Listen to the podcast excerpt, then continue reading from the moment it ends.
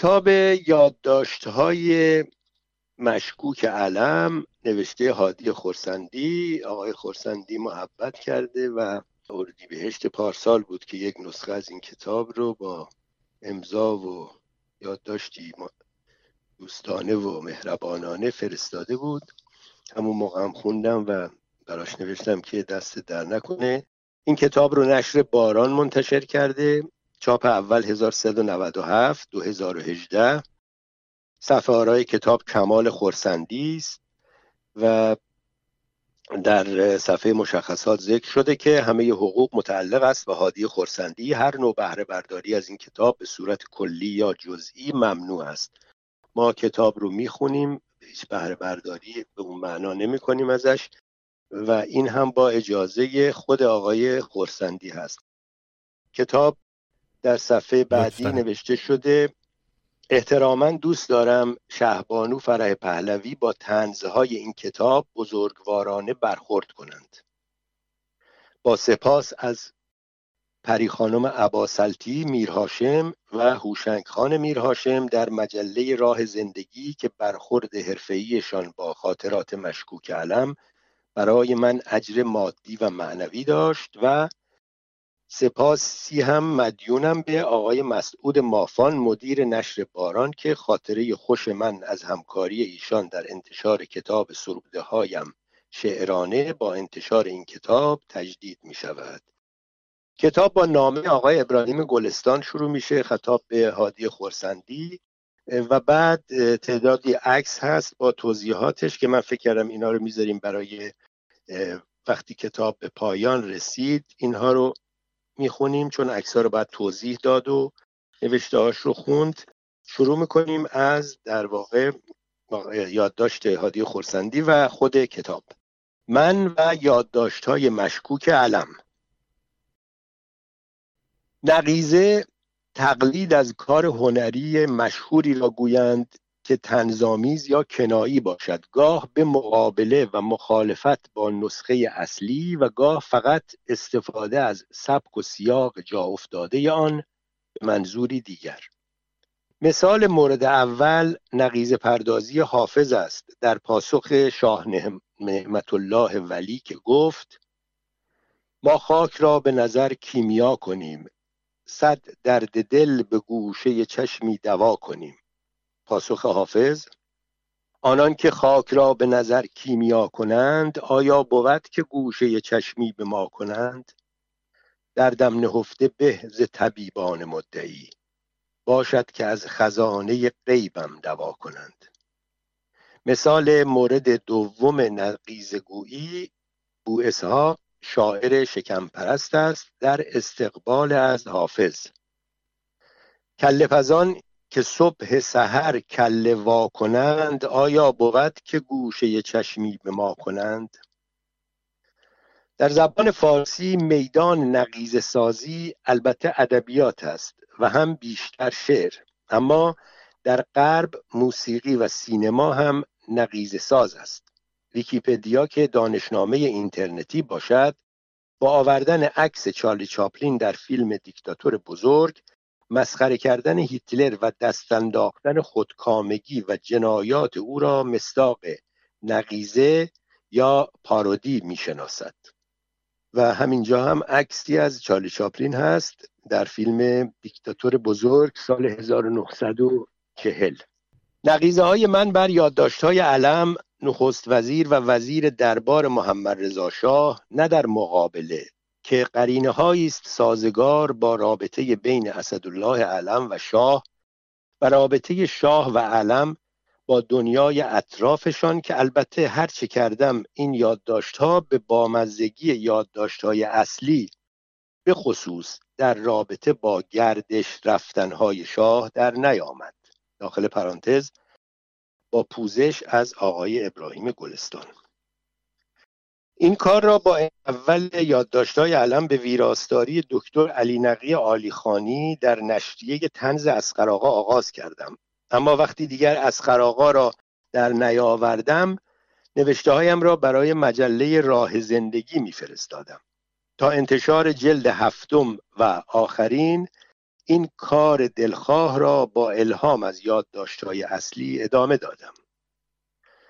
خانم پری اباصلتی سردبیر راه زندگی می گفتند بعضی خوانندگان ما گاهی میپرسند آیا علم از خرسندی تقلید می کند یا خرسندی از علم.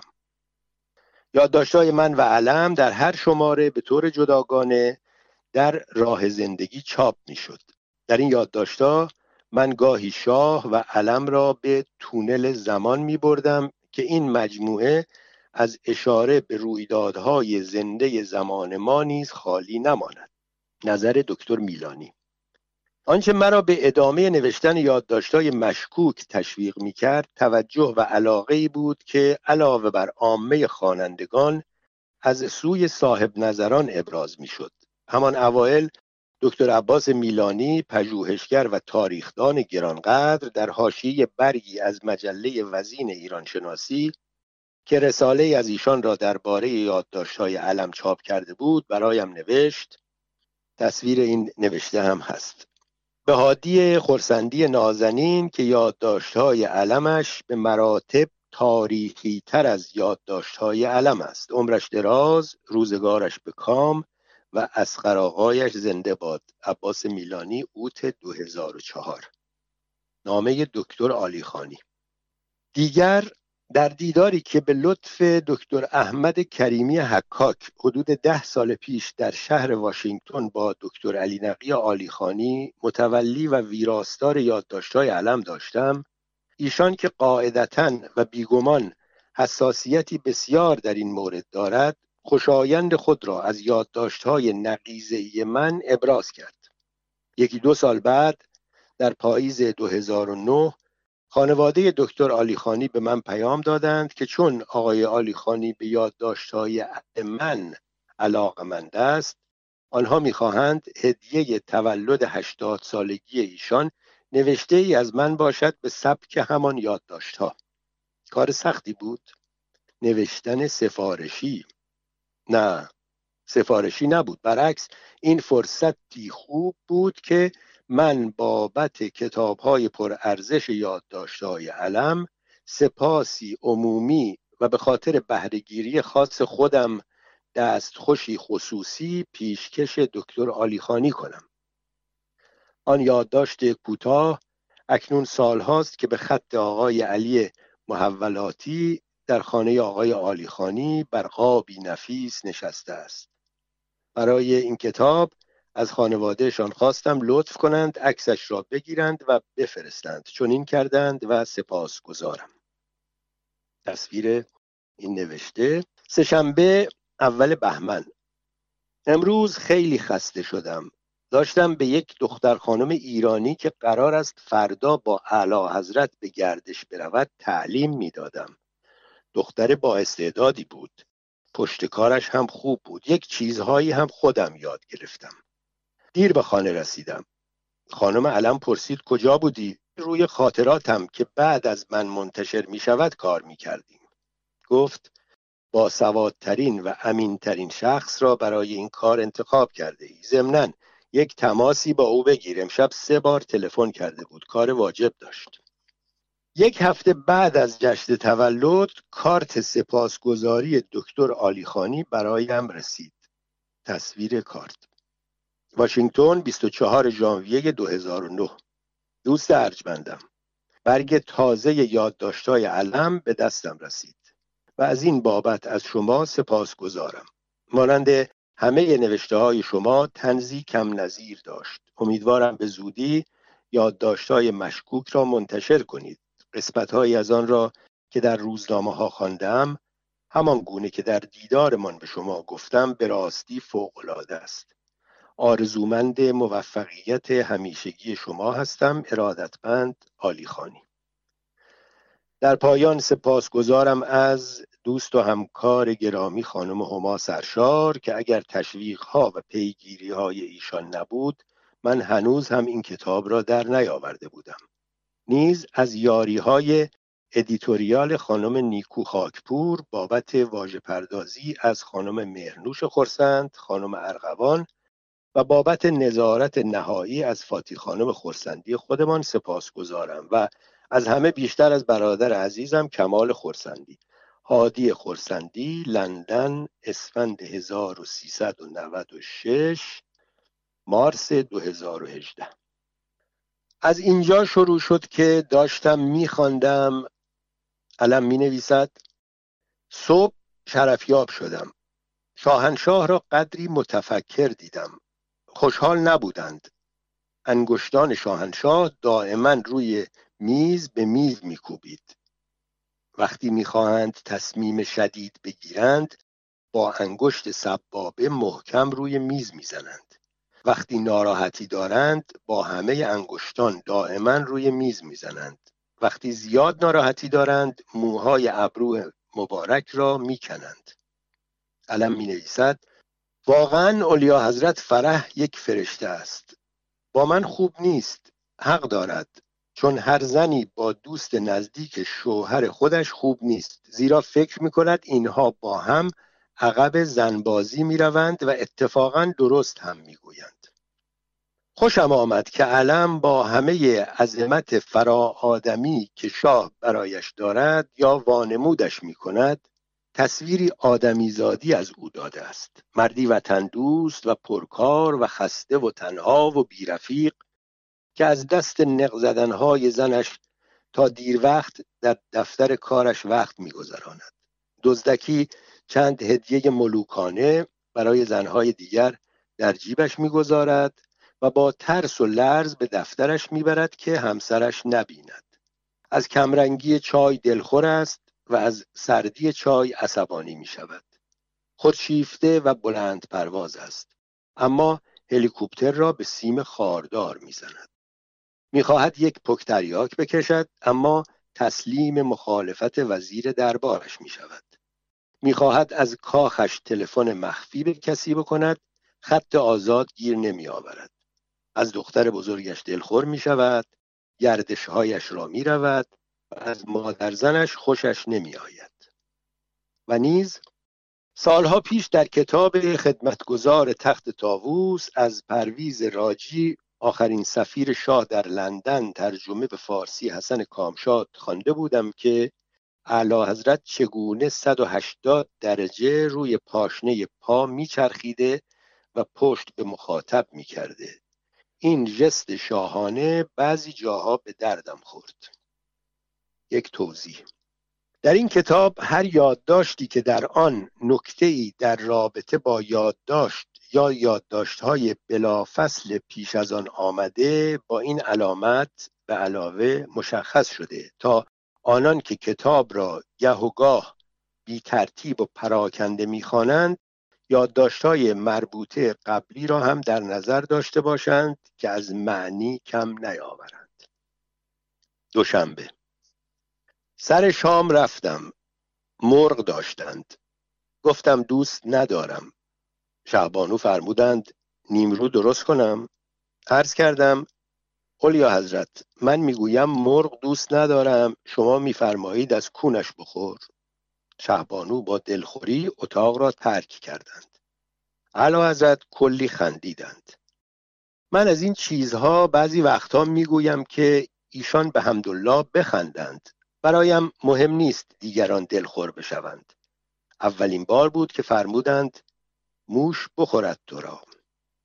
آفرین به چنین پادشاهی که با اینکه با آحاد افراد و کوچه و بازار محشور نیست، این چیزها را به خوبی یاد گرفته. البته فرمودند موش کور بخورد تو را که نبیند چه گوهی میخورد. من کلی خندیدم. عرض کردم جوک‌های تکراری اعلیحضرت هم به نظر غلام دست اول می آید. شهبانو با نیمرو وارد شدند. سه‌شنبه سر شام رفتم. اعلیحضرت گرفته بودند. فرمودند همان مرغ دیشب را برایم گرم کردند و غذای تازه درست نکردند. عرض کردم پس لطفاً امشب همه‌اش را میل بفرمایید که چیزی برای فردا شب باقی نماند. بعد با وجود اینکه مرغ دوست ندارم، خاطر رفع خطر فردا شب، وجود ملوکانه 4 تا لنگ مرغ و 2 تا سینه و 1 گردن خوردم. اعلیحضرت فرمودند تو که دیشب مرغ دوست نداشتی. عرض کردم ولی شاهم را دوست دارم. چقدر خوب است آدم شاه مملکت خودش را دوست داشته باشد، آن هم چه شاه نازنینی. چند بار دقت کردم که خودش هم چقدر خودش را دوست دارد. شاه به این شاه دوستی ندیده بودم. چهارشنبه بعد از ظهر شرفیاب شدم. عرایض سفیر ایتالیا را به عرض رساندم که آمده بود پیش من کمک می‌خواست برای راست کردن برج پیزا. فرمودند حالا مگر برج ایتالیایی ها را هم ما باید راست کنیم؟ با عصبانیت اضافه فرمودند الان 15 سال است منار جنبان ما در اصفهان نمی جنبد، چرا ایتالیایی ها نمی آیند آن را بجنبانند؟ پاک از کوره تشریف برده بودند بیرون. لحنشان سرشار از وطن پرستی و ناسیونالیسم مثبت بود. البته یک مقدار منار جنبانیزم هم قاطیش بود. چقدر حظ کردم که پادشاه ما حتی به نجنبیدن منارهای کشورش هم توجه دارند. من خودم مثل منار جنبان داشتم میلرزیدم. فرمودند تو دیگر نلرز، اما اگر بنابر راست کردن باشد ما از برج پیزا واجبتر داریم برای راست کردن. عرض کردم به روی چشم. پنجشنبه امروز بی آنکه دستوری صادر فرموده باشند، عطف به مذاکرات دیروز ترتیب یک گردش جانانه برای شاهنشاه بزرگ دادم. چیزی که پادشاه بزرگ ما را تحت تأثیر قرار داد اینکه دخترک ایتالیایی بود. مدتی بود نگهش داشته بودم برای روز مبادا. جمعه سر نهار رفتم. راجب دعوت رئیس جمهور عراق از والاحضرت ولیعهد برای جشن ختن سوران پسرش عدا به عرض رساندم. فرمودند صدام حسین میخواهد معامله پسرش را کوتاه کند، ولیعهد ما را چرا دعوت کرده؟ عرض کردم رسم است قربان، خود غلام جان نثار را هم که میخواستند ختنه کنند تمام همکلاسی های دانشکده و اساتید را دعوت کرده بودند. فرمودند مگر چند سالت بود ختنه‌ات کردند؟ عرض کردم دفعه اول 22 سال قربان. فرمودند مگر چند بار ختنه شدی؟ در این لحظه به خاطر ورود اولیاحضرت شهبانو موضوع را عوض کردم و جواب دادم بالاخره صدام حسین آدم بدی نیست. عراقی ها میگویند دیکتاتور است، اما انگلیس و آمریکا از کونش میخورند. توی این چند ماهی که سر کار آمده چنان لیاقتی از خودش نشان داده که برق از چپها و روشنفکران عراق پریده. فرمودند ما هم همین کار را باید بکنیم اگر این شهبانوی توده‌ای بگذارد. اولیاحضرت شهبانو که اسم خودشان را شنیده بودند پرسیدند چی فرمودید؟ شاهنشاه جواب دادند هیچی، راجع به ختن سوران علم حرف میزدیم. شنبه در رکاب ملوکانه اسب سواری رفتیم. شانس بزرگی که من آوردم در آخر سواری اسب اعلیحضرت پرید روی مادیان جان نثار. چه کیفی کردم، چه ترتیبی از مادیان غلام میداد. خوشحال بودم که اعلیحضرت حضور دارند و تماشا می کنند. عرض کردم ماشاءالله به کمر اسب اعلیحضرت.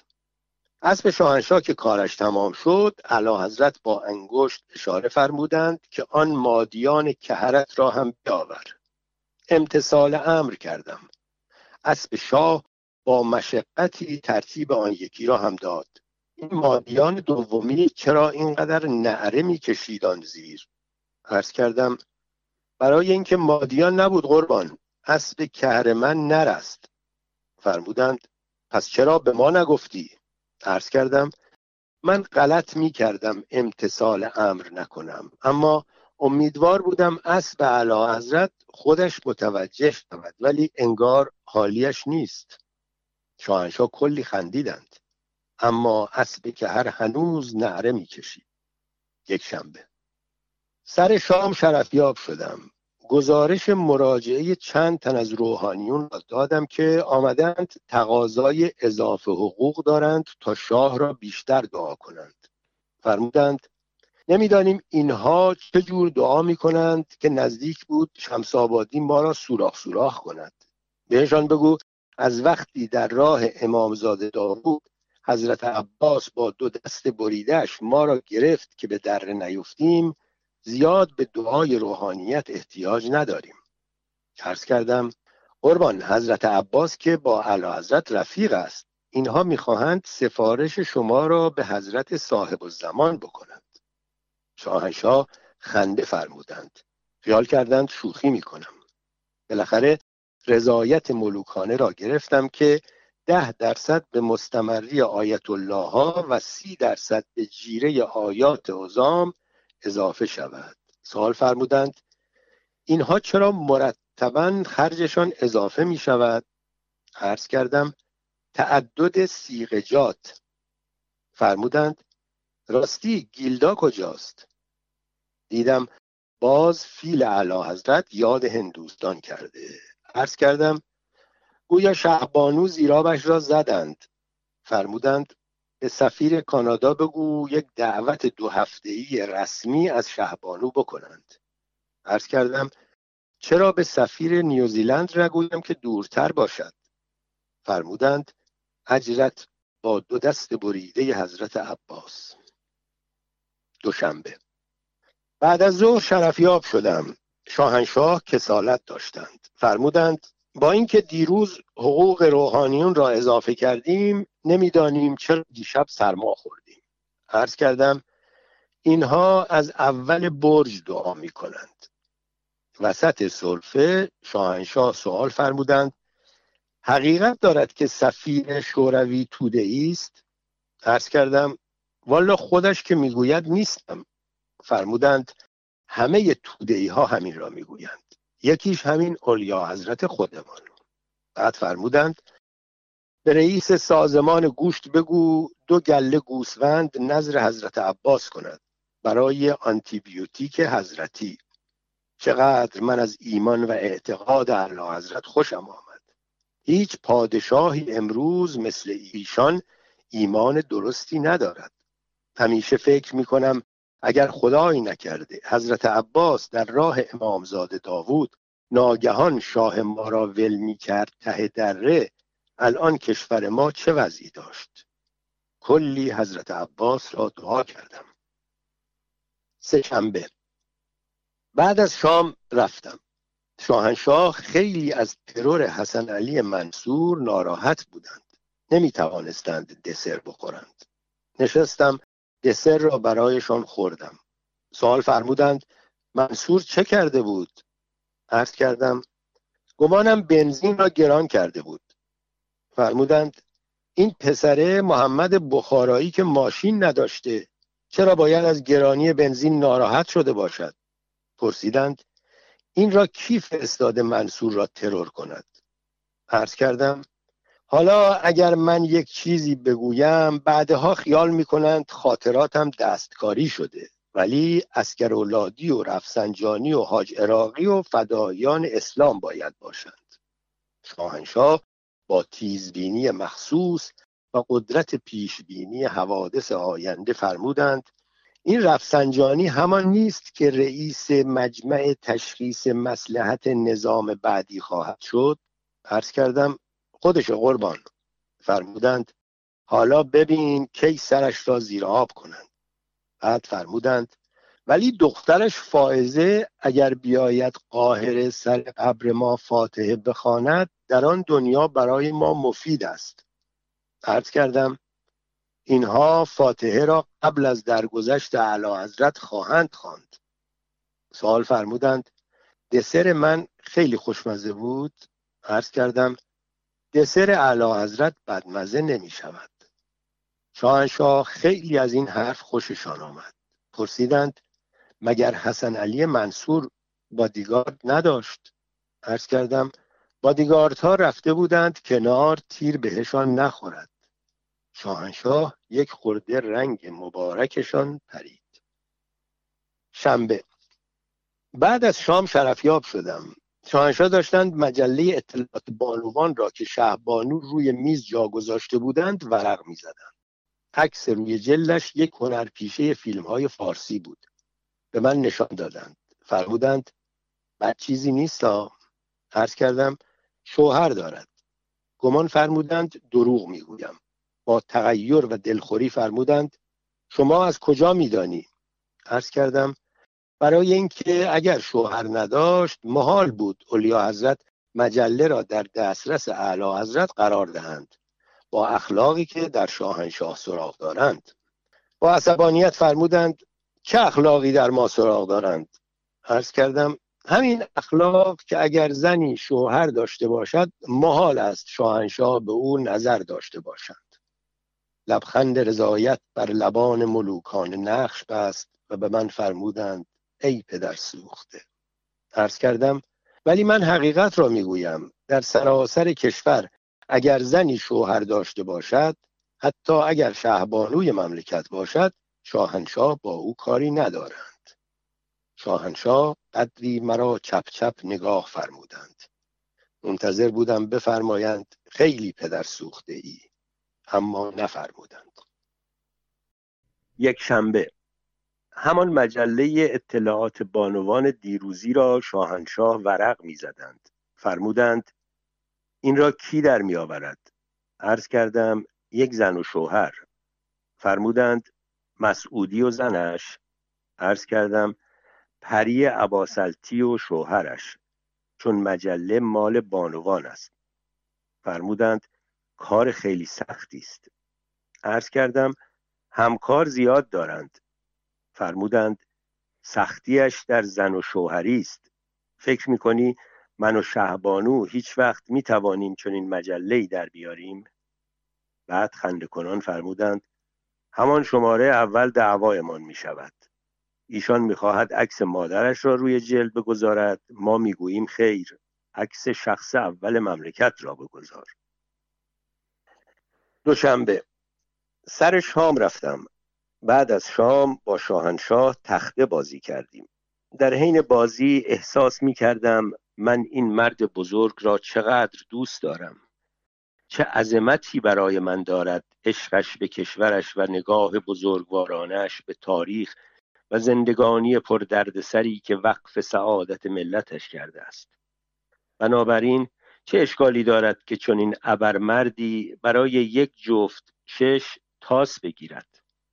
او حق دارد تمام تاسهای ایران را بگیرد.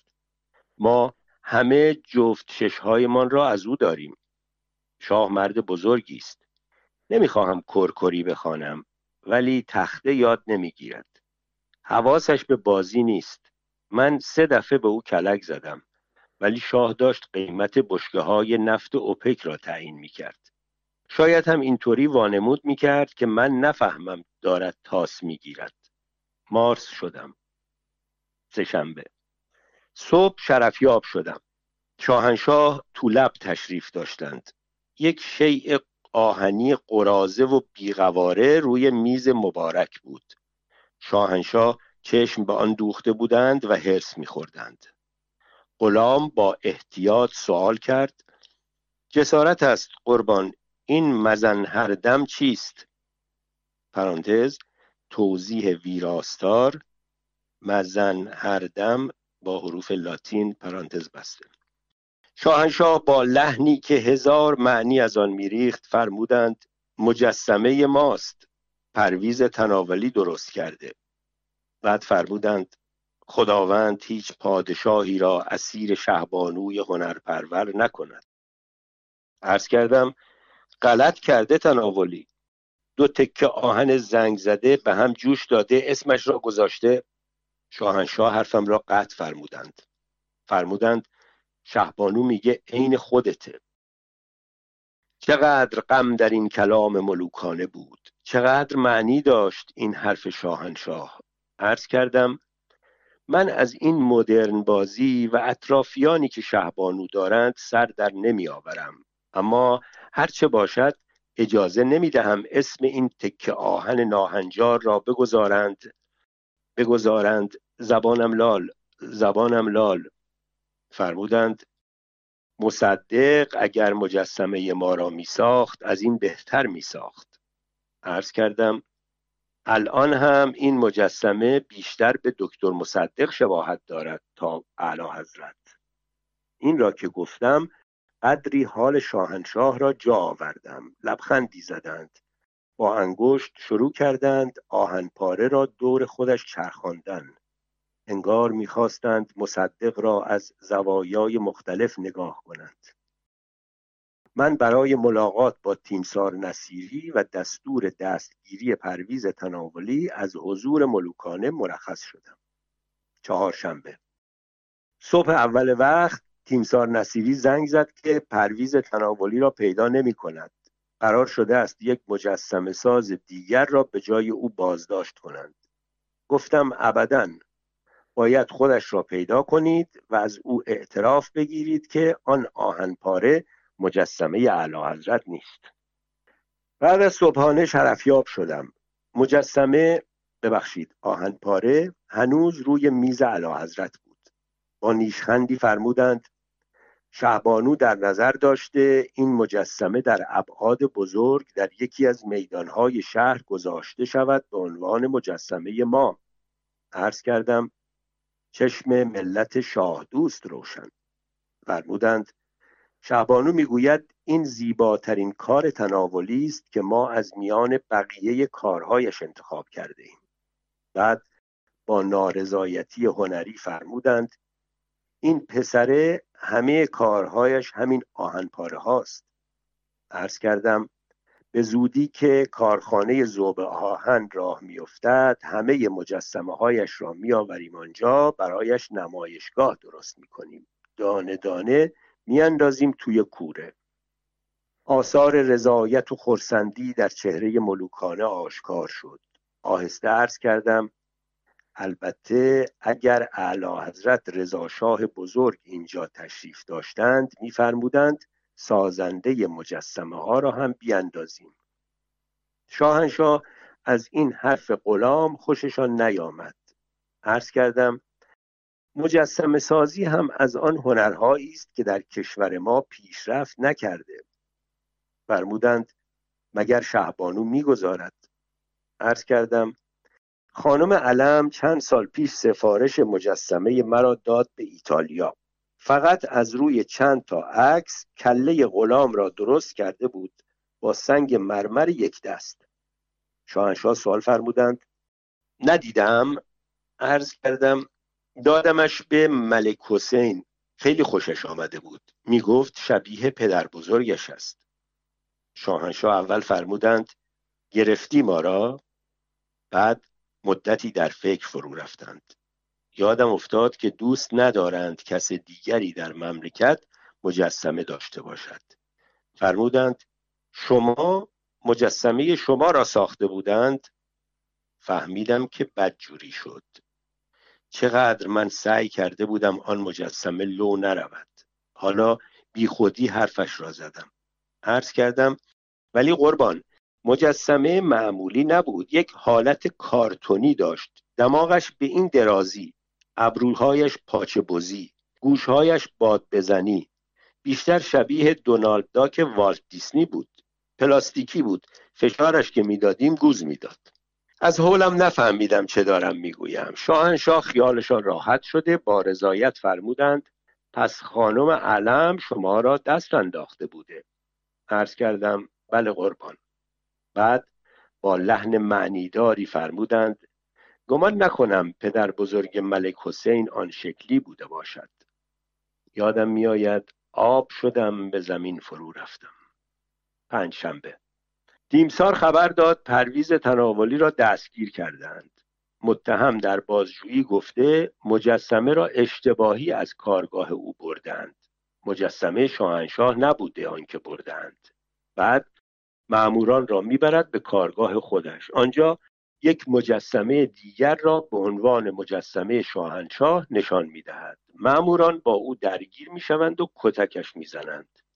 ظاهراً یک گازنبر را جوش داده بوده سر یک رنده، گفته این اعلی حضرت است. آنها هم گفتند این هم کتک است. جمعه سر شام شرفیاب شدم. فرمودند این خیابان عباس آباد چرا یک اسم درست و حسابی ندارد؟ عرض کردم اسمی باقی نمانده قربان، هرچه پهلوی و شاه و محمد رضا و آریامر داشتیم مصرف کردیم روی خیابانها و میدانهای دیگر، سر عباس آباد بی کلاه مانده. فرمودند اشکالی ندارد. بعد عرض کردم نام نامی اعلیحضرت که روی خیابان و سد و دانشگاه و ذوب آهن و جاهای دیگر هست یک خوبی دارد، یعنی 1000 تا خوبی دارد، یک عوارضی هم دارد. با دلخوری پرسیدند چه عوارضی؟ عرض کردم بعضی وقتها مردم جوک می سازند. فرمودند کمونیست ها می سازند. عرض کردم می گویند خانمی می خواسته سوار تاکسی شود، گیراهن یقه باز داشته، از راننده می پرسد آریامهر می خوره؟ راننده نگاهی به سینه های قشنگ خانم می کند و می گوید خودم می خورم، چرا آریامهر بخوره؟ شاهنشاه قدری خنده فرمودند و بعد فرمودند شنیده بودم میگوید خودم میخوره، آریامر کوفت بخوره. مدتی با شاهنشاه خندیدیم. چقدر از این بیریایی ملوکانه خوشم آمد. خنده ها که تمام شد فرمودند فردا بعد از ظهر میرویم گردش. معلوم شد آریامر میخواهد خودش بخورد. دوشنبه صبح شرفیاب شدم. اعلیحضرت در مقابل آینه ایستاده بودند، قد و بالای همایونی را برانداز می‌فرمودند. واقعا هم که برانداز فرمودنی است. از توی آینه غلام را مخاطب قرار داده سوال فرمودند ابروهای برژنف از مال من پهن‌تر است. عرض کردم فقط 0.5 سانتیمتر قربان. شاهنشاه لبخند رضایت‌آمیزی زدند. سوال فرمودند قد ژنرال دوگل از من بلندتر است. دوباره عرض کردم 0.5 سانت قربان. اعلیحضرت روی از آینه چرخاندند و مستقیم به غلام نگاه فرمودند. از ترس عقب رفتم. 100 سانت. فرمودند حقیقت از کوتاهی و بلندی قد مهمتر است. این برژنف هم اگر یکم زیر ابرویش را بردارد قیافش برای آمریکایی ها قابل تحمل تر می شود. عرض کردم ولی روزها دیگر او را نخواهند شناخت. بعد فرمودند هیچ کدامشان نمی توانند به خوبی ما گردش بروند. عرض کردم هیچکی نمی تونه مثل شاهنشاه ما بره. فرمودند ادای مرا در می آوری؟ عرض کردم خیر قربان، ادای صمد را. فرمودند صمد آقا. یک شنبه بعد از شام شرفیاب شدم. فرمودند علم موهایت بلند شده. چقدر حظ کردم از چنین پادشاهی که به کوتاهی و بلندی موی وزیر دربارشان اینقدر دقت دارند. فقط 3 روز سلمانی رفتن من دیر شده. عرض کردم فردا تیغ میاندازم و عینهو یولبراینر خدمت میرسم. فرمودند تیغ ننداز. چقدر خوشحال شدم که فرمودند تیغ ننداز.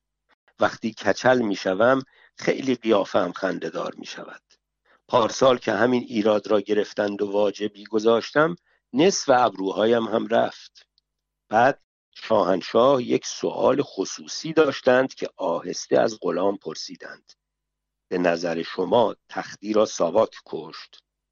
خیلی از این سؤال ملوکانه و علاقه شاهنشاه به زندگی و مرگ آحاد کشور لذت بردم، اما چاره‌ای نداشتم غیر از این که موضوع را عوض کنم. الکی عرض کردم یک مجله ایتالیایی دوباره نوشته خلیج عربی. هر وقت صحبت خلیج عربی می شود اعلیحضرت همه چیز را فراموش می فرمایند. خیلی عصبانی شدند. فرمودند سفیر ایتالیا را بده دست ساواک. عرض کردم سفارشش را به مافیای خودشان می کنم، پدرش را در بیاورند. فرمودند پس بده دست مارلون براندو. دوشنبه امروز شاهنشاه نگران بودند که بعد از ایشان والا حضرت ولیعهد نتواند خوب مملکت را اداره کند. عرض کردم کشور ما از آغاز تا به امروز عادت نداشته خوب اداره شود. این چند سال هم که زیر سایه اعلیحضرت خوب اداره شده، باید از ملت معذرت بخواهیم. فرمودند از سفیر ژاپن بپرس چه جوری ما میتوانیم ژاپن دوم شویم. عرض کردم دیروز ازش پرسیدم. اول اینکه یک مقدار حسودی نشان داد. بعد هم گفت اگر امپراتور هیروهیتو فرصت داشته باشند یک مدت بیایند ایران را اداره کنند، شاید عملی باشد. شاهنشاه خیلی عصبانی شدند. فرمودند جوابش را ندادی؟ عرض کردم غلام فل مجلس برایش یک شیشکی بستم. سفیر هم پا شد، تعظیم کرد و رفت. بعدش مترجم به من گفت شیشکی در زبان ژاپنی به معنی موافقت و تشکر است. بنابراین قبل از اینکه امپراتور ژاپن بلند شود بیاید ایران، باید آنها را از سوء تفاهم در بیاوریم. فرمودند تو که ژاپنی بلد نیستی چرا شیشکی بستی؟ سه‌شنبه بعد از ظهر سفیر ژاپن را خواستم. به او حالی کردم ما نمی‌خواهیم امپراتورشان به ایران بیاید و آن حرف‌هایی را که راجع به ژاپن دوم شدن زدم فراموش کند. بیچاره ترسیده بود. خوب خرفهم شد، به طوری که بلند شد، مؤدبانه تعظیم کرد، یک شیشکی قایم بست و رفت. بعد هم پیغام داد حاضر است برای رفع سوء تفاهم شخصاً بیاید خدمت اعلیحضرت شیشکی ببندد. چهارشنبه با اعلیحضرت سواری رفتیم. شاهنشاه سوار بر اسب بودند و من پیاده در خدمتشان قدم می‌زدم. هیچ کدام از اسبها و مادیانهای من جرأت نکردند که بیایند. چشمشان از ماجرای اسب کهر ترسیده. بعد از صبحانه اعلیحضرت راجع به دو دختر آمریکایی که قبلا عرض کردم در خدمتگزاری حاضرند فرمودند چرا شرفیاب نمیشوند؟ عرض کردم فعلا ساواک دارد پرونده سوابق و ابعاد ساق و سینه و باسنشان را بررسی می کند. فرمودند بگو سنبلش کنند. عرض کردم در سلطنت آریامهری سنبلکاری جایی ندارد. شاهنشاه زیر لب به فرانسوی فرمودند به خوشی شانس. پنجشنبه صبح تا بعد از ظهر ساواک دخترها را ترخیص نکرده بود. خودم رفتم خودم کردم. به جای ساواک همه چیز را اندازه گرفتم و ترخیصشان کردم. نتیجه رضایت بخش است. فردا شب شرفیاب می شوند. سفارش کردم راجع به ملاقاتشان با من و بقیه قضایا چیزی به اعلیحضرت لو ندهند. حرفی نزنند. پدر سوخته ها کلی تیغم زدند. چقدر شوخی کردیم و توی سر و کله هم زدیم. به سفیرمان در نیوزیلند تلفن زدم و گفتم برنامه‌های تشریفاتی و رسمی برای شهبانو و خانم علم زیاد ترتیب بدهد تا این سفر به هر دوشان خوش بگذرد و زود بر نگردند. بعد از رفتن دخترها حسابی خوابیدم. هنوز بیدار نشدم. جمعه سر نهار شرفیاب شدم. فرمودند یک سوال خصوصی دارم، بین خودمان بماند. عرض کردم سینه غلام مدفن اسرار ملوکانه است. شاهنشاه آهسته سوال چند روز قبل را تکرار فرمودند. تختی را ساواک کشت. دوباره چقدر خوشم آمد از چنین پادشاهی که اینجور نسبت به جان آحاد افراد مملکت علاقه و حساسیت دارد و با اینکه هیجان ملاقات با دو دختر آمریکایی را دارند، باز هم نسبت به شایعات مربوط به قتل جهان پهلوان بی‌اعتنا نیستند. پرانتز منظورم از قتل همان خودکشی است. پرانتز بسته. غلام به جای پاسخ در این باره از دختران آمریکایی که شب قرار بود بیایند برایشان گفتم که گزارش ساواک مثبت بوده. سوال فرمودند شما آنها را ملاقات کرده ای؟ غلام که هرگز به ولی نعمت خود دروغ نمیگویم در پاسخ ملوکانه صحبت را گرداندم به جهان پهلوان و به ذات اقدس شهریاری شمعی عرض کردم و راجع به ملاقات با دخترها چیزی نگفتم. وقتی شاهنشاه عظیم و شأن را ترک می کردم از قیافه معظم الله معلوم بود که از هیچ چیز سر در نیاوردند. امیدوار بودم دختران آمریکایی متوجه فتیل پیچ بودن ذات اقدس همایونی نشوند. شنبه صبحانه شرفیاب شدم. شاهنشاه از ملاقات دیشب کیفور بودند. فرمودند فقط سر در نیاوردم چرا یکی از این دخترها یک بار به من گفت اسدالله. موضوع را عوض کردم و عرض کردم باز یک روزنامه ایتالیایی دوباره برداشته نوشته خلیج عربی. اعلیحضرت دست از صبحانه کشیده در اتاق قدم زدند. فرمودند الان سفیر ایتالیا را احضار کن، بگو تقصیر ماست که میخواستیم برج پیزایتان را صاف کنیم. بعد به روزنامه های خودمان هم بگو بنویسند این برج از قدیم مال عرب ها بوده، اسمش هم برج البیزا بوده چون که عرب ها په ندارند. چقدر خوشحال بودم که انگشت روی نقطه حساس شاهنشاه گذاشتم که موضوع بنداب دادن دختران آمریکایی ماستمالی شد. جز اینکه موقع خروج شنیدم که اعلیحضرت با عصبانیت با خودشان حرف می زدند که عجب گیری افتادیم از دست این غربی ها. به خلیج ما می گویند خلیج عربی، به خودمان می گویند اسدالله. یک شنبه به سفیرمان در ایتالیا دستور دادم پولی به یک روزنامه محلی ایتالیایی بدهد که مطلبی درباره خلیج عربی بنویسد تا دروغ دیروزی را راست کرده باشم. این مهمتر از راست کردن برج پیزا بود. به ساواک دستور دادم دختران آمریکایی فوراً اخراج شوند. گفتم مطبوعات فرمایشی هم به برج پیزا حمله کنند. همین روزها ممکن است با ایتالیا وارد جنگ جهانی شویم. شب رفتم فرودگاه. شهبانو و خانم علم از سفر برگشتند. پرسیدم خوش گذشت؟ شهبانو فرمودند جای شما و شاهنشاه خالی بود. توی دلم گفتم اینجا هم به جفت اسدالله ها خوش گذشت. دوشنبه احضار فرمودند. با سر رفتم. اول فرمودند کس دیگری ما را با شما اشتباه نگرفته؟ از خجالت سر را بلند نکردم. بعد فرمودند چند روز است به کار مملکت نرسیده ایم. خیلی باید کار کنیم. یک لحظه دلم برای پادشاه کشورم سوخت. رمق در وجود فرمانده نیروهای سگانه کشور باقی نمانده بود. نگران شدم مبادا توطئه‌ای برای سوء قصد به ذات مبارک همایونی شده باشد. با احتیاط سوال کردم غلام میخواهم بدانم مهمان شاهنشاه چیزی برای میل کردن به اعلیحضرت و همایونی داده؟ شاهنشاه فرمودند منظور چیه؟ خودمانی‌تر عرض کردم چیزی داد شما بخورید؟ ناگهان چهره شاهنشاه از شرم سرخ شد. در حالی که سرشان پایین بود آمرانه فرمودند هرگز راجع به مسائل رختخوابی از هیچ کس سوال نکنید. چهارشنبه سر صبحانه رفتم.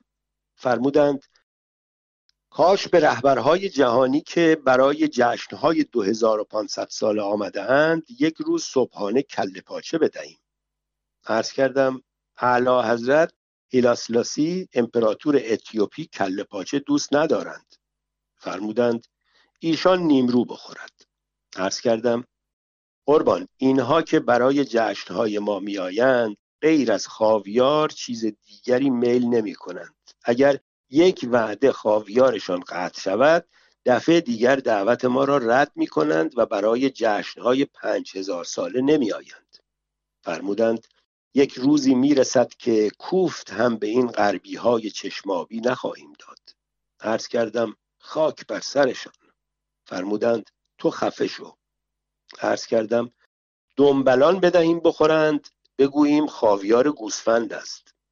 اول چیزی نفرمودند. بعد زیر لب فرمودند بیچاره امپراتور اتیوپی که چشمش آبی نیست. چقدر خوشم آمد از این همه دقت و انصاف و رأفت و مهربانی پادشاه بزرگ خودمان. چقدر هم خدا را شکر کردم نپرسیدند از کجا میدانی یارو کله پاچه دوست ندارد. پنجشنبه سر نهار رفتم، اما اعلی حضرت قبل از این که من برسم هول هولکی نهارشان را خورده بودند. گمان کنم از ملچ ملوچ من سر غذا خسته شده باشند. مطالبی راجع به دلخوری سفیر انگلیس از کم بودن حقوق بعضی حضرات آیات عظام به عرض رساندم. فرمودند بهشان بگو کمتر حساب کنید مشتری شویم. بعد فرمودند اینها نمیدانیم چرا اینقدر از ارتجاع سیاه پشتیبانی می کنند. پرسیدم ارتجاع سیاه چه جور حکومتی است؟ اعلیحضرت فرمودند از سلطنت ما بدتر است. عرض کردم خدا به دادمان برسد. فرمودند تو آن موقع مرحومی، نگران نباش. غمگین شدم.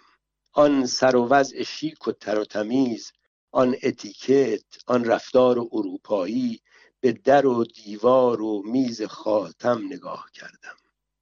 از اینکه ممکن است احمدی نژاد بیاید اینجا بنشیند آروغ بزند تنم لرزید. اعلیحضرت پرسیدند چرا می لرزی؟ عرض کردم فردا می خواهم خربزه بخورم، تنم پیشواز رفته. جمعه برای گردش شرفیاب شدم.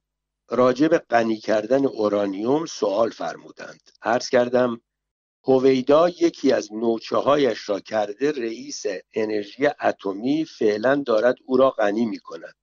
فرمودند ما بمب اتمی برای از بین بردن بزهای مملکت لازم داریم. هیچ چیز بدتر از بز نیست. عرض کردم هویدا بیشتر از بز به این مملکت لطمه می‌زند. بعد راجع به خبر ازدواج هویدا به عرض رساندم. تعجب فرمودند ای بابا عقلش کم شده؟ عرض کردم فکر نمی کنم عقلش جای کم شدن داشته باشد. خنده فرمودند. خوشحال شدم. دوشنبه سر نهار رفتم. شاهنشاه عصبانی بودند. رئیس شهربانی و راهنمایی قرار بود ساعت 11 شرفیاب شود، اما توی ترافیک گیر کرده بود. شاهنشاه فرمودند 100 دفعه به قریب داخل پرانتز رئیس تشریفات دربار گفته ایم که همیشه یک شرفیابی رزرو هم بگذارد که اگر یکی توی ترافیک گیر کرد شاه مملکت اینجا علاف نباشد. از صبح تا به حال هیچ کس دست ما را نبوسیده. پریدم جلو، دست پادشاه بزرگ را بوسیدم. یکی دوتا نه. فرمودند چه کار میکنی؟ عرض کردم دینم را به تاریخ مملکتم ادا میکنم. مدتی با شاهنشاه راجع به این که بوسیدن دست معظم الله یک نوع فیزیوتراپی منظم برای دست ملوکانه است عرایزی کردم.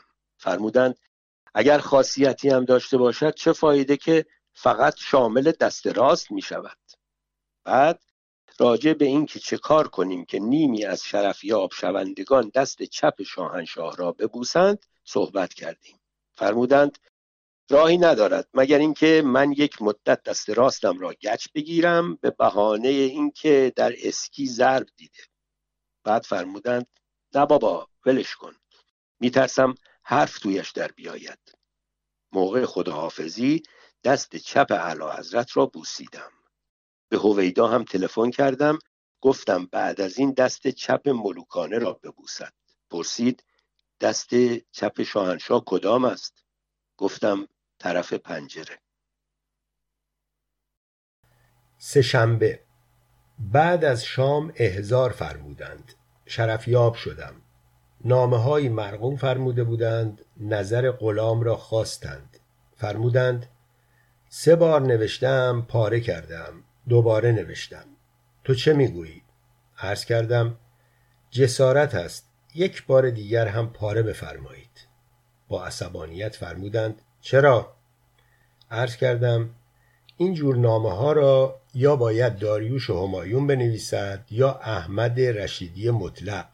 فرمودند خودم میخواستم حساب این سید هندی را برسم. عرض کردم آدم بامزه است. در کتابش نوشته موقع مستراح رفتن باید با پای چپ برویم. شاهنشاه کلی خندیدند.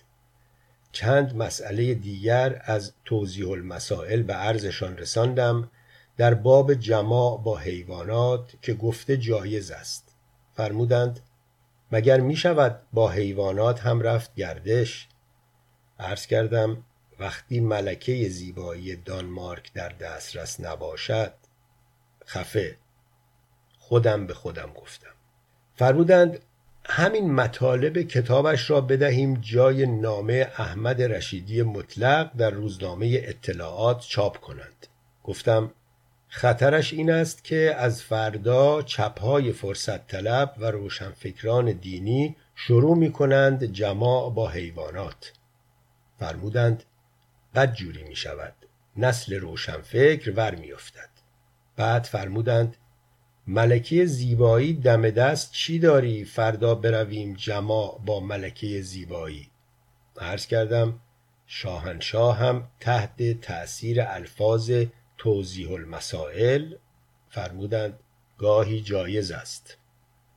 چهارشنبه ملکه زیبایی دم دست نداشتم. فرستادم 2 از رقاصه های اروپایی کاباره شکوفه نو را برای رفع حاجت ملوکانه بیاورند. قرار شد خودم شهبانو را ببرم پارک خرم درخت نخود سیاه بکارند. آخر شب پادشاه بزرگ تلفن فرمودند. دمق تشریف داشتند. پرسیدند به اینها نگفته بودی برای چی دعوتشان کردی؟ معلوم شد رقاصه های کاباره که باورشان نمی شده شاهنشاه بزرگ ما بخواهد با آنها جماع کنند تمام مدت آهنگ گذاشتند برای ذات ملوکانه رقصیدند. از حضور مبارکشان پرسیدم هیچ حالی به ولی نعمت من ندادند؟ فرمودند خیر، فقط مرا مجبور می کردند مرتب پول لای پستانشان بگذارم. بعد با دلخوری فرمودند خدا می داند چقدر پول این ملت بدبخت توی کرست این رقاصه ها بگا رفت.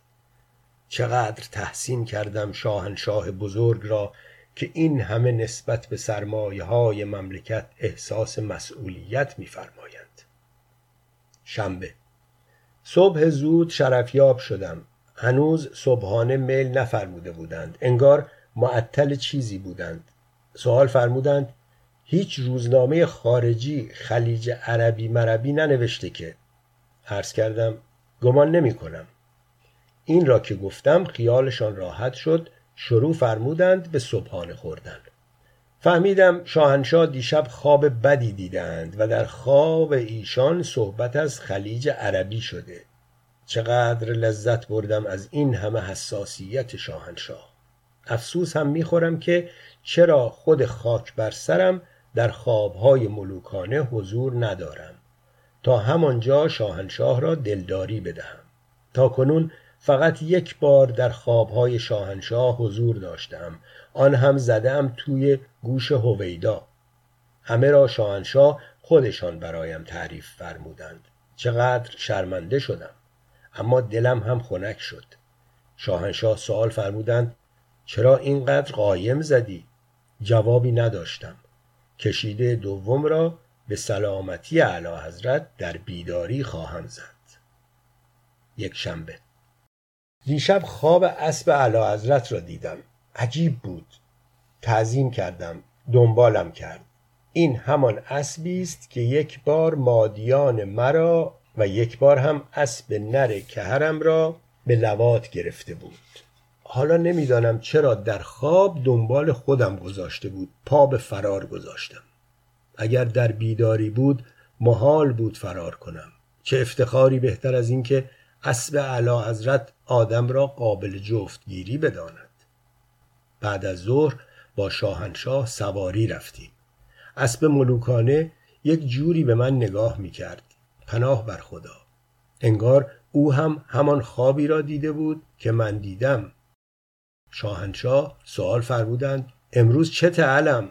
بی اختیار صدایی شبیه شیهه اسب از گلویم درآمد. به دروغ عرض کردم دیشب سرما خوردم. فرمودند آنتیبیوتیک بخور. دوشنبه: آنتیبیوتیک ها رمق برایم باقی نگذاشته. زیادی خوردم، ولی امر اعلی حضرت بود.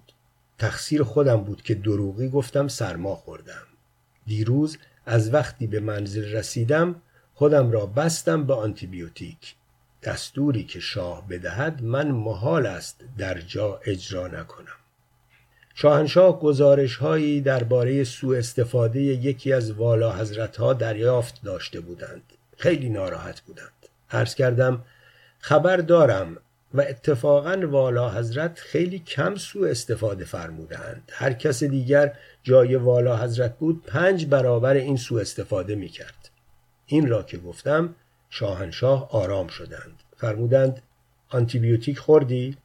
چقدر خوشم آمد از ذهن پیگیر و دقیق چنین شاهنشاه باهوش و حواسی که همه جای مملکت را زیر نظر دارند و چه زود از موضوع سوء استفاده والا حضرت به آنتیبیوتیک های من سوئیچ فرمودند و موضوع عوض شد.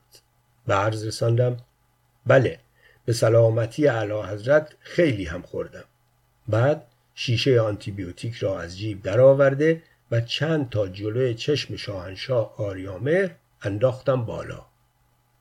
وقتی به هوش آمدم چقدر از آمبولانس خبر کردن ملوکانه خوشم آمد، وگرنه هنوز مثل جنازه وسط سرسرای کاخ سعدآباد افتاده بودم. سه‌شنبه: سر شام رفتم. یک دختر آمریکایی قرار بود با خودم ببرم. خاک بر سر با بویفرندش قرار داشت، نیامد. مجبور شدم خودم مقداری برای اعلی حضرت لوندی کنم. خوششان نیامد.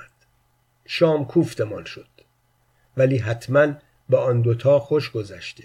کوفتشان بشود. البته پادشاه بزرگ چیزی نفرمودند، ولی خیلی اوقاتشان تلخ بود. شرمنده شدم.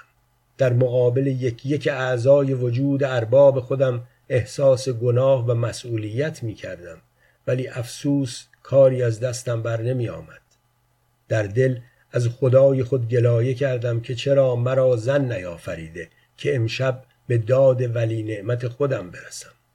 قرار شد فردا به تیمسار نصیری بگویم یک بهانه‌ای از پسرک آمریکایی بگیرند، چند روز بازداشت باشد تا کار شاهنشاه عظیم الشأن راه بیفتد.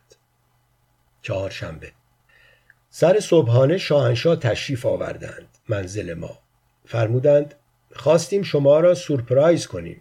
عرض کردم غلام سورپرایز پرورده خاندان همایونی است. نفهمیدم صبحانه ام را چجوری خوردم. فقط یادم هست که یک تخم مرغ آبپز را درسته قورت دادم. کاش اقلن پوست کنده بودم. پنجشنبه: سر نهار رفتم. شاهنشاه راجع به سریال مراد برقی بیاناتی فرمودند که باید به تلویزیون بگوییم قصه‌اش را کمی تغییر بدهند. فرمودند به نظرم آن دختر وسطی آخرش قاپ آقا مراد را می‌دزدد. بعد فرمودند این مراد برقی دماغش همینقدر بزرگ است یا گریمش می‌کنند؟ عرض کردم به نظرم همینقدر باشد. اعلیحضرت پوزخند ملوکانه ای زدند و فرمودند فکر می‌کردیم بزرگترین دماغ مملکت را خودمان داریم. عرض کردم می‌فرمایید دستور بدهم ساواک این پرویز کاردان را بگیرد دماغش را کوتاه کند؟ فرمودند فکر می‌کنی در حکومت مشروطه پادشاه می‌تواند مسیر یک سریال تلویزیونی را تغییر دهد؟ چون که من فکر می‌کنم قصه مراد برقی خوب پیش نمی‌رود. هیچ چاره‌ای نداشتم جز این که باز بگویم یک روزنامه در الجزیره دیروز نوشته خلیج عربی. شاهنشاه وحشت زده از جا پریدند. چقدر من از این پریدن اعلی حضرت خوشم میآید. انگار از این طرف خلیج فارس میپرند آن طرف خلیج فارس. بعد در حالی که احساسات ناسیونالیستی چهرهشان را سرخ کرده بود و صدایشان از شدت وطنخواهی میلرزید، فرمودند چقدر حقه‌باز!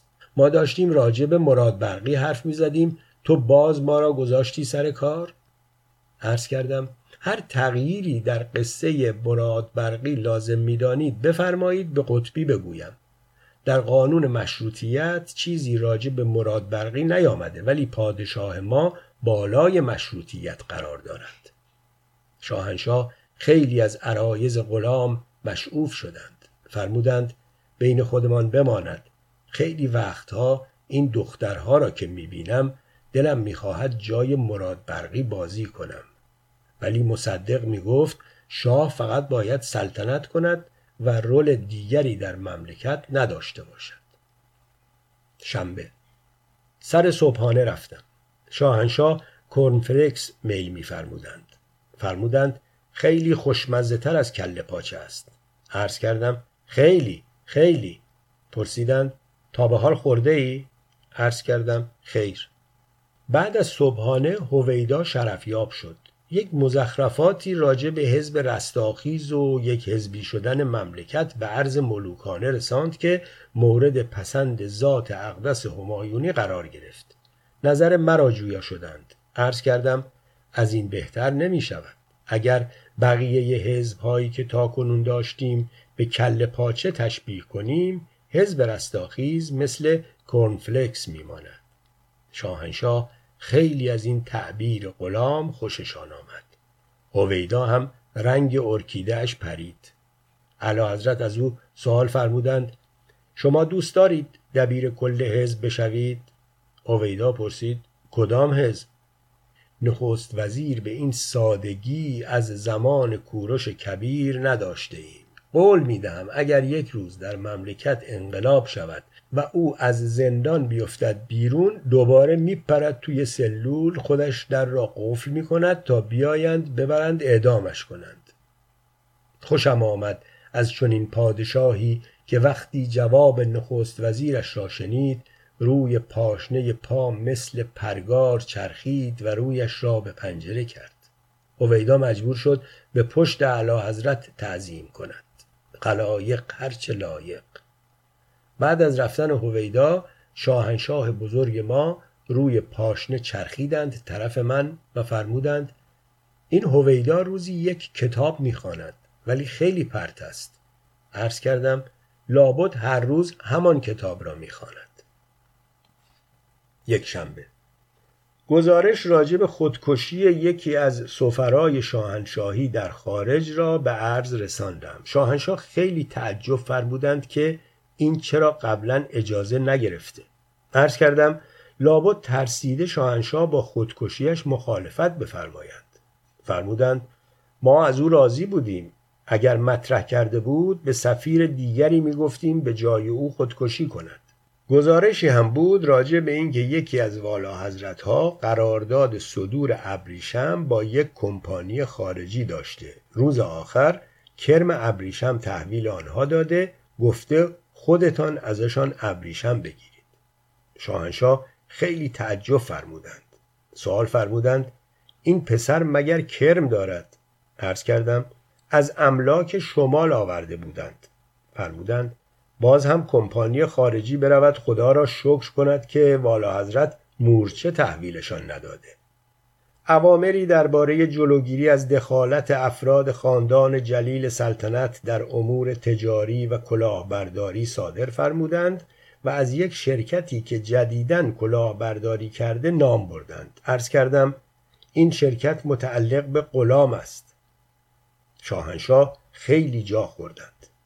بلافاصله عرض کردم یک هیئت عالی رتبه از گیشاهای ژاپنی از توکیو راه افتادند برای عرض ارادت به حضور ملوکانه. لبخند رضایت بر لبان شاهنشاه نقش بست. از کشوی میز مبارکشان گزارش مربوط به شرکت کلاهبرداری مرا درآوردند، ریز ریز کردند. دوشنبه سر شام رفتم.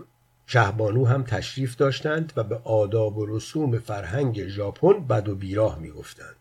من و اعلیحضرت جیکمان در نیامد. نمیدانم کدام پدر سوخته‌ای موضوع گیشاها را به گوش علیاحضرت رسانده بود که فرمودند برای جشن‌های شاهنشاهی اسم امپراتور ژاپن را از لیست مهمانها خط زدم. بعد از شام راجع به این که من هم برای جشن‌های شاهنشاهی ریش بلند بگذارم و به سبک خشایارشا لباس بپوشم صحبت کردیم. خوشحال شدم که شاهنشاه از تجسم وضع غلام در آن شکل و شمایل و رخت و لباس کلی خنده فرمودند. پنجشنبه بعد از ظهر شرفیاب شدم. شاهنشاه سوال فرمودند: کتاب مأموریت برای وطنم را خوانده‌ای؟ عرض کردم: بله قربان. فرمودند: تو غلط کردی، ما هنوز چنین کتابی ننوشته ایم. عرض کردم: بله قربان. فرمودند: می‌خواهیم یک کتاب بنویسیم به نام مأموریت برای وطنم. عرض کردم: حتما می‌خوانم. سوال فرمودند: به نظر شما چه چیزهایی در این کتاب بنویسیم؟ عرض کردم: غلام امشب فکر می‌کنم، فردا خدمت ملوکانه معروض می‌دارم. همان موقع تصمیم گرفتم فردا مریض شوم.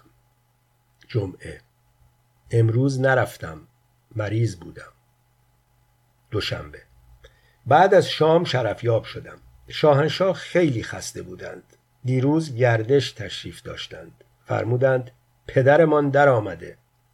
پرسیدم: اعلی حضرت رضاشاه کبیر را می‌فرمایید؟ خنده فرمودند. بعد فرمودند: جوک چی داری؟ عرض کردم: 1000 پا از دیوار افتاد، گفت آخ پام آخ پام آخ پام آخ پام آخ پام آخ پام. نفهمیدم در کدام آخ پام شاهنشاه تشریف برده بودند و من مثل خلها چشمایم را بسته بودم، آخ پام می کردم. متاسفانه چون رئیس تشریفات دربار آمبولانس خبر کرده بود، چاره‌ای نداشتم جز اینکه آن شب را در بیمارستان ملکه مادر بستری باشم. دکترها هم بالاخره نفهمیدند کدام پایم درد می کند. سه‌شنبه خیلی ناراحت شدم که امروز شاهنشاه از شغل خود اظهار ناراحتی فرمودند. فرمودند: معلوم نیست ما چه کاره ایم. صبح که از خواب برمیخیزیم تا ساعت 10:30 دکتر اقبالیم. مرتب باید درباره نفت، اوپک و کنسرسیوم چانه بزنیم و هرس و جوش بخوریم. از 10:30 تا 12 اردشیر زاهدی هستیم. باید راجع به امور خارجه و روابط دیپلماتیک تصمیم بگیریم و اعصابمان خرد شود. وسطش به عنوان وزیر جنگ و وزیر دفاع و غیره باید از انگلیس تانک بخریم و از روسیه کلاشینکوف بگیریم.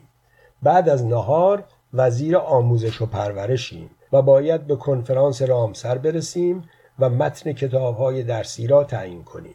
بعدش تازه می‌شویم شهردار تهران تا تکلیف گلکاری بلوار و میدان ولیعهد را معلوم کنیم. غروب که می‌شود باید به وزارت اقتصاد برسیم. شب هم که می‌رویم خانه می‌شویم شوهر شهبانوی مملکت. وقت سلطنت کردن برایمان باقی نمانده است. عرض کردم: خوشحالم که وزیر دربار تشریف ندارید، وگرنه تنهایی تشریف می‌بردید گردش. فرمودند: یک دیوانه‌ای میرفت تماشای جنگل. گفتند: جنگل را آتش نزنی. گفت: خوب شد یادم انداختید. عرض کردم: به روی چشم. چهارشنبه اما چه به روی چشمی. شاهنشاه فرمودند: دستت درد نکند. شنبه سر صبحانه شرفیاب شدم. توستر ملوکانه خراب شده بود. غریب با پیچگوشتی افتاده بود به جانش. شاهنشاه صبحانه نخورده در اتاق قدم می‌زدند. فرمودند: این غربی‌های چشمابی با آن هم پیشرفتشان یک توستر بلد نیستند درست کنند که خراب نشود. عرض کردم: هر چیزی بعد از یک مدتی کار کند خراب می شود. فرمودند: غریب را برق نگیرد. چقدر خوشم آمد از شاهنشاهی که اینجور نگران جان رئیس تشریفات شاهنشاهی هستند. هر جور شده پیچگوشتی را از دست غریب درآوردم. نمیداد. گفتم: جلوی شاهنشاه آریامهر با من کلنجار نرو. به زور از دستش کشیدم. چیزی به ترکی گفت و رفت. وقتی غریب رفت شاهنشاه سوال فرمودند: علم ترکی بلدی؟ عرض کردم: خیر. فرمودند: قریب به شما فحش ترکی داد. در دل آفرین گفتم به چنین پادشاهی که همه زبانهای کشور خود را متوجه می شود. عرض کردم دهنش سرویس است. فرمودند تو یک توستر را نمی توانی سرویس کنی. عرض کردم بفرمایید. توستر را فوری تعمیر کردم. تحویل شاهنشاه بزرگ دادم. اعلی حضرت با خوشحالی فرمودند چخ ساغل. بعد توستر را زدم به برق. نان را توست نمی کرد اما عیب دیگری نداشت. شنبه شب سر شام رفتم. عرض کردم چقدر مردم خوشحال هستند که امروز شهبانو را نایب السلطنه فرمودید. سوال فرمودند با مردم صحبت کردی؟ عرض کردم خیر. بعد از شام فرمودند یک خورده دیگر به این توستر ور برو، شاید برای صبحانه فردا درست شود. بعد فرمودند چرا یک توستر زاپاس در کاخ نیست؟ عرض کردم برای اینکه تا امروز نایب السلطنه هم نداشتیم. بعد از این باید یک توستر داشته باشیم و یک نایب التوستر. خواستم شاهنشاه را بخندانم اما نخندیدند. مدتی راجع به دندان درد دیشب صحبت فرمودند. عرض کردم اگر امشب دوباره درد گرفت بفرمایید غلام بیاید به جای شاهنشاه درد بکشد. فرمودند عملی نیست. عرض کردم یک جفت دختر ژاپنی از آن گیشه ها سفیر ژاپن معرفی کرده، هر وقت اراده بفرمایید شرفیاب شوند. فرمودند نایب السلطنه را بفرستید بازدید از عشایر تا ما روی روابط با ژاپنی ها کار کنیم. دستوراتی راجع به سازمان تربیت بدنی صادر فرمودند. پیش بینی فرمودند که در المپیک آتن رضازاده نامی از اردبیل قهرمان دنیا شود. پرانتز شاهنشاه خیلی وقتا در تونل زمان تشریف می بردند. پرانتز بسته. بعد فرمودند البته به شرط اینکه وقتی وزنه را برمی‌دارد بگوید یا ابوالفضل. روی پیراهنش هم یا ابوالفضل نوشته باشد. عرض کردم این که دوپینگ است. فرمودند دوپینگ مذهبی گاهی لازم است. ما در راه امامزاده داوود یا ابوالفضل گفتیم اما حضرت عباس زیر بغلمان را گرفت. مدتی با شاهنشاه راجع به این که حضرت عباس همان ابوالفضل است یا با هم فرق دارند صحبت کردیم. به نتیجه نرسیدیم. هر دومان گیج شدیم. تلفن کردم امام جمعه را از خواب پراندم. مسئله را پرسیدم. گفت هر جور اعلی حضرت بفرمایند. یک شنبه سر نهار رفتم. شاهنشاه پای تلفن بودند.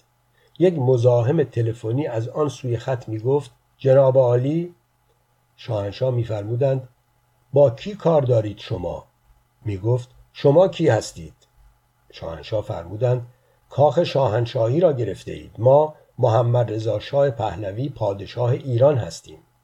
طرف گفته بود ببخشید اشتباه گرفتم، با ملک سعود پادشاه عربستان سعودی کار داشتم.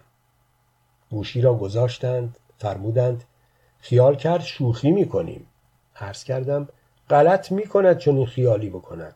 چه شانس بزرگی داشته که تلفنش اشتباهی افتاده روی خط اعلیحضرت. فرمودند صداش آشنا به گوش می آمد. عرض کردم شاید هویدا صدایش را عوض می کند که مزاحم اعلیحضرت شود.